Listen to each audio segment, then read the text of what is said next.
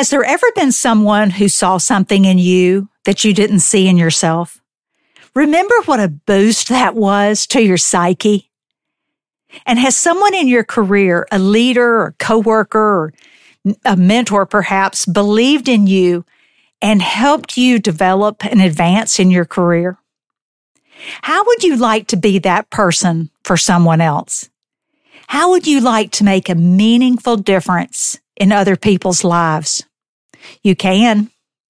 And I believe all of us owe it to the people who came before us, the people who believed in us, the people who invested in us. I believe we owe it to them and their legacy to be that for other people in our lives.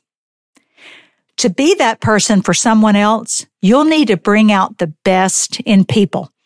In my work with tens of thousands of people around the world, I've discovered a secret ingredient for bringing out the best in people. And in today's conversation, I'm going to unpack that ingredient so that you can bring out the best in people and tap into the potential of your team. This is the Team of a Lifetime show. I'm your host, Sally Love, and I have helped hundreds of leaders in industrial manufacturing, construction, and on capital projects of up to $24 billion transform their failing or mediocre teams into exceptional teams. Teams that delivered results that people didn't even believe were possible. And that's what the Team of a Lifetime show is all about. Success stories, successful team approaches, and lessons learned to help you transform your team into the team of a lifetime. So, back to my question Has there ever been someone who saw something in you that you didn't see in yourself? Take a second right now and recall who that person was. Visualize that person in your mind and when and where you interacted with them. Recall what it was that they saw in you that you didn't see in yourself. Aren't you glad they did? And what about that person who invested in you and help put your career on a totally different trajectory to success? Aren't you grateful that they thought you were worth investing in? It turns out that the prerequisite for being that person for someone else is the same prerequisite for building an exceptional team. That prerequisite is a fundamental belief in people. You have to believe in the people you're leading and you have to believe that they can succeed and you need a genuine desire to help them succeed. This fundamental belief in people is at the heart of helping people reach their own potential, of bringing out of a person the very best that they have to offer. If you don't believe in your own team members, then you don't stand a chance of building an exceptional team that delivers results. You've seen people who don't possess a fundamental belief in people. They treat people poorly they treat them as if they're a commodity. And if you've ever worked for someone with that attitude, you know it's very discouraging. It causes many people to lose hope. A few years into my engineering career, I determined that rather than continue in design engineering on capital projects, I wanted to become a project manager on capital projects.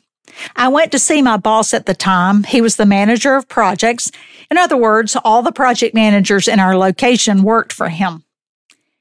I walked into his spacious office and I sat down in the obligatory guest chair right across from his desk. He wheeled around in his swivel chair and said, So, Sally, what do you want to talk to me about today? And I began sharing my excitement for project management with him. I told him why I thought I was well suited to become a project manager. And I told him how the past year that I had spent out on a construction site on a startup of a manufacturing facility had really lit this spark for becoming a project manager. I had barely gotten the words out of my mouth when he slowly moved his bifocals down on the tip of his nose peered over them and said, Sally, there's something you need to understand. You won't be a project manager until you're 40 and you have gray hair. Not until I was 40 years old. As I sat in my boss's office that day, I was 26 years old. And when you're 26 years old, 40 seems like a long way off. Needless to say, my boss was not skilled at bringing out the best in his people. So, exactly what can you do that my boss didn't do to tap into your team's potential and bring out the best in your people? And is it even possible? It's definitely possible. I've discovered a secret ingredient for bringing out the best in people, and it's the same ingredient for building exceptional teams. That secret ingredient is confidence. When people have confidence, they believe they can succeed. And a person's got to believe they can succeed before they can actually succeed. And it's that belief, that confidence that energizes your team members and opens up possibilities in their minds and motivates them to take action and move forward. Lack of confidence is debilitating. The fear of failure or the fear of a negative outcome hinders your team members' ability to venture outside their comfort zone. They stay right where they are. They don't make forward progress. They don't take the very action they need to take to be successful because it's too scary to do that without confidence. Your team has goals, right? Well, when your team members have confidence in their abilities, they aren't satisfied with the status quo and they loathe being mediocre. Their confidence motivates them to set more ambitious goals. And confident team members are more decisive, they have lower levels of stress, and they make better leaders themselves. And all of these contribute to exceptional teams. And a really big benefit of confidence is that it makes team members more resilient when they encounter challenges, roadblocks, and setbacks. And you and I both know we certainly have no shortage of challenges, roadblocks, and setbacks in our industry. So clearly, confidence is huge. But you know what? I've had many people in supervisory or leadership positions tell me it's not my problem if team members have low confidence, but they're wrong. It is very much their problem because the truth is that people with low confidence contribute less to the team. And people with extremely low confidence, and they're out there, they're likely on your team right now. People with extremely low confidence contribute only a negligible amount to the team. So it is the leader or the supervisor's problem. You're accountable for delivering results. How are you going to do that? if your team members aren't contributing. As you begin to build confidence in your people, recognize that it's not a one and done kind of thing. It's an ongoing activity that you'll need to engage in. One of the guests on the Team of a Lifetime podcast last year said, I've got these limiting beliefs and I'll conquer one, but then another one shows up. Isn't that the way it is for all of us? Just when we think we've got it, something else pops up. And then when that pops up, self doubt and a lack of confidence creeps in. Start observing your people so that you can detect when their confidence is starting to slip. When someone walks into a room, I can immediately tell if they're lacking confidence in themselves. Yet there are other people who exude confidence when they walk into a room. Now, to be clear, I'm not talking about arrogance. I'm talking about healthy confidence in their abilities to contribute. And confidence is almost always accompanied by the desire to contribute. So people with confidence believe they can contribute and they have the desire to contribute. So one aspect of confidence is to build up your people. The other aspect is to not kill the confidence that your team members already have, that confidence that they walked into the room with. Remember my boss? Talk about crushing someone's confidence. Just tell a 26 year old, eager, enthusiastic employee wanting to advance in her career that she won't even have a shot at her dreams and ambitions for at least 14 more years. Have you ever heard the saying, speak to your children as if they are the wisest, kindest, most beautiful and magical humans on earth? For what they believe is what they will become. It's so true. To apply that to the context of building your team into an exceptional team, be a positive influence in your team member's career and in their life. You can be the person who recognizes them, who encourages them. Be that person who catches them doing things right. Let them know that you know what they're good at and provide opportunities for them to be in roles where they can do what they do best. Make it your personal leadership mission to build confidence in your team members and any other people you influence. Many a team member has been like me, eager, full of excitement for something they were passionate about, something they wanted to contribute, only to have that fire extinguished by someone else. Every person you lead is uniquely made. Get to know each person and discover what opportunities make them come alive.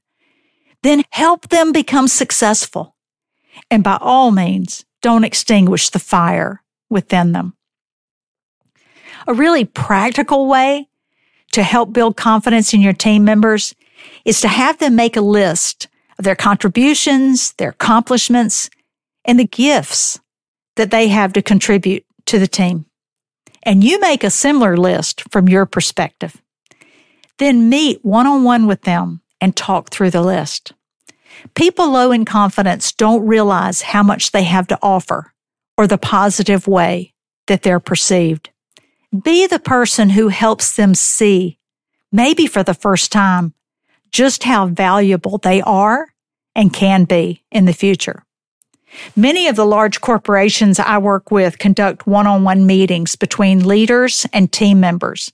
Maybe your company does that too. And those one on ones can be great. I am all in favor of them.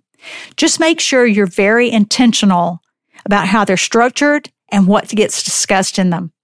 And going through this exercise of each person, the team member and you making a list of the contributions and the accomplishments and the gifts that each person has to offer, that is a great item for discussion in a one on one meeting. You use this exercise in your one on ones, and you can sit there and watch your team members' confidence come alive right before your eyes. Let's briefly review the key points from our conversation today. A fundamental belief in people is a prerequisite for bringing out the best in your people and a prerequisite for building an exceptional team. You just simply won't be successful in building a high performing team if you don't believe in your people and want to see them be successful. The secret ingredient for bringing out the best in people is confidence. And as a leader, part of your job is to build your team members' confidence. Confidence is something that people don't talk a lot about, but we need to be talking about it. When your team members have confidence, they deliver better outcomes and they make better team members. And as leaders, we must be very careful not to crush people's confidence by extinguishing their dreams and aspirations.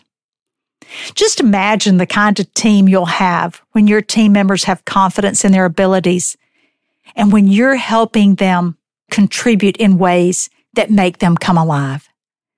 Do your people know you have confidence in them? Don't assume they know. Tell them.